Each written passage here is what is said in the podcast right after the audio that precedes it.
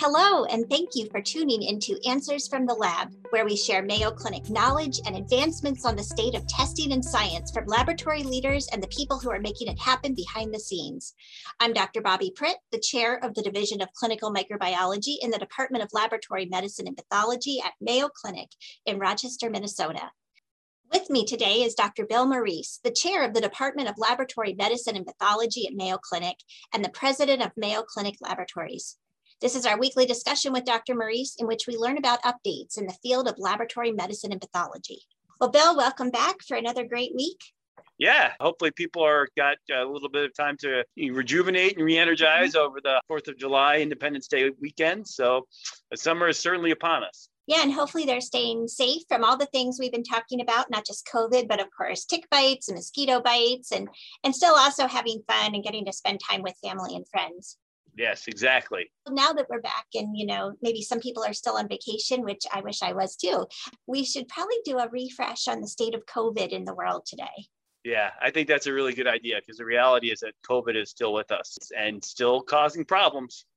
Yep so I just checked the CDC's COVID website, which they update on a regular basis.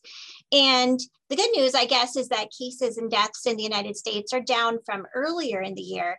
But what's worrisome is that we're starting to see it go up a bit again. We're seeing community transmission most of it is now due to the Delta variant, which used to be called SARS-CoV-2 B.1.617.2.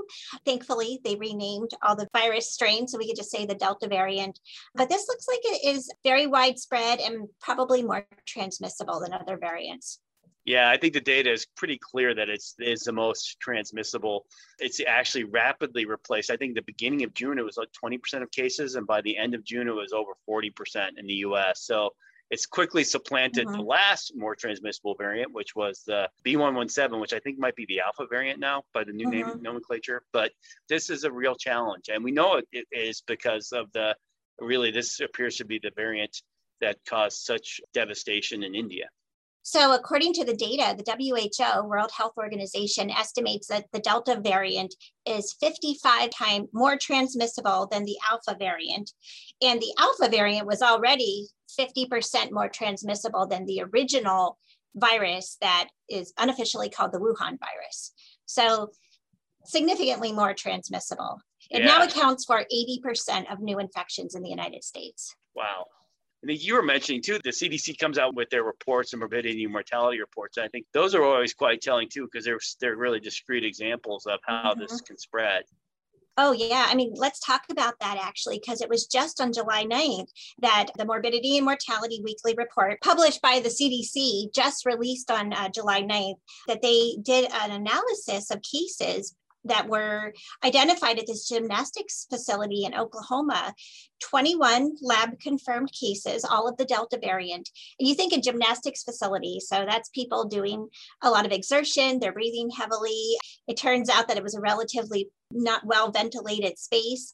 And these 21 cases were detected in the facility, 26 additional cases that were then epidemiologically linked from the people going home to their families and spreading it.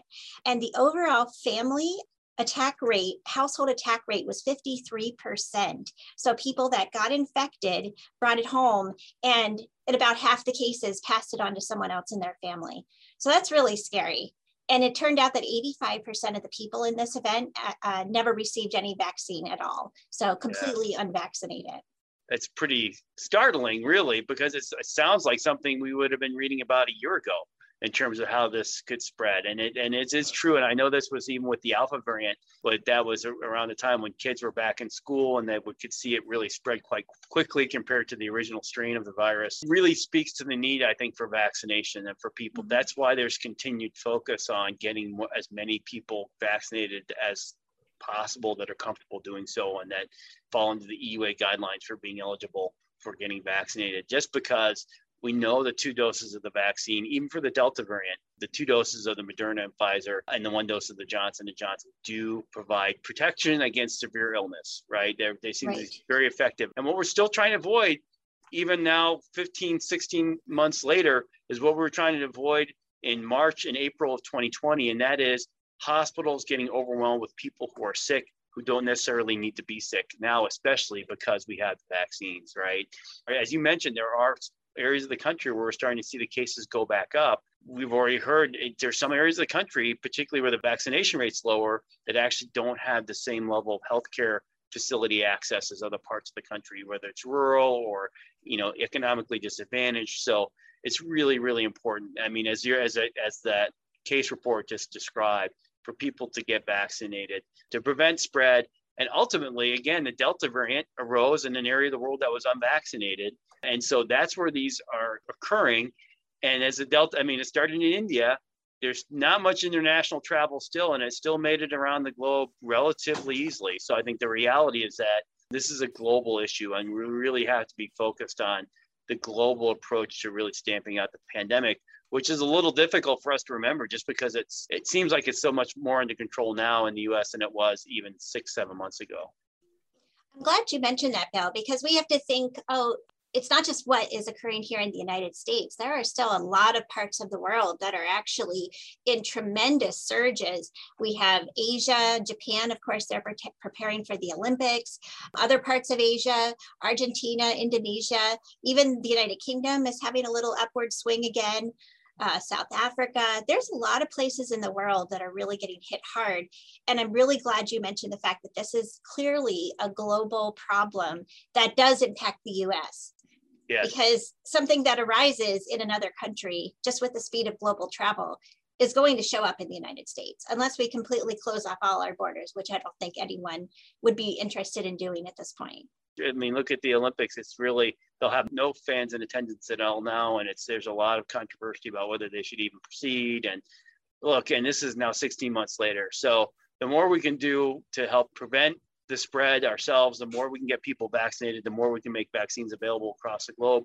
Because again, the sad part is a lot of those countries that are struggling now, many of them are dependent on tourism as a major source of their income.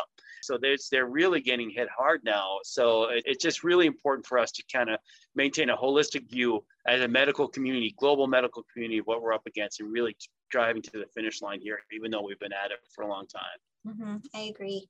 Well, just reading that MMWR report, I took away a few key messages that we could probably apply locally if it if our listeners are here in the United States. If you're not vaccinated already, get vaccinated. Yes, there's been some breakthrough cases, but still overall, vaccines remain effective against the Delta variant, and you're still much more likely uh, not to get severely ill or hospitalized or have a bad outcome. So, vaccination is key. Most of the cases we're seeing do appear to be in people who are unvaccinated. And I would say that those high risk settings can still be super spreader events with all of those individuals that were in this gymnastics facility. And when they looked into it, you know, people weren't wearing masks, most of them weren't vaccinated, they weren't following quarantine rules. I get it. It's summertime, it's beautiful outside, and people are letting their guard down, but we have to remember that the virus is still out there. There's still things we could be doing. That's right. and just ourselves. Agree. And, and, and, and others. protect others. Exactly. And protect others. Because as you said, the home transmission rate was really quite remarkable in that report as well. Yeah, as you say, get vaccinated, be thoughtful. If you know you've had an exposure, even we do know vaccinated people can spread. So if you've had a known exposure, think about that. Think about wearing a mask to protect other people, even though we are all kind of sick of wearing masks. Um, but maybe think about if you don't feel well, to consider not going out. You know, those are the some of the things that we need to still keep in mind, even though it is summer and people are anxious to get on with their lives and get outside and do those things. Well, I guess the good news is if you're outside in a well ventilated area, you don't have to wear your mask. So you there know, you go. more incentive to get out and enjoy the great outdoors. Just make sure you wear your insect repellent and your sunscreen. That's that's right. uh, I did one out of two, and I was I was doing I was good on my insect repellent for sure. Oh, Not much on the sunscreen. sunscreen. Yeah. Although you probably tan easily. I mean, you look like you're already got you've had a tan there. Yeah, well, I need some vitamin D. So yeah, no, it's it's all good. So well, yeah, we're getting through this, but we all have to work through this together and that's why Dr. Pritt, that's why Bobbi, it's great to still get on because I still people still crave and need good information, and so we'll do what yeah. we can to provide. We'll continue it. to be that source. Yep. All right. Well, thanks, Bill. Talk to you again next yep, week. Talk to you next week.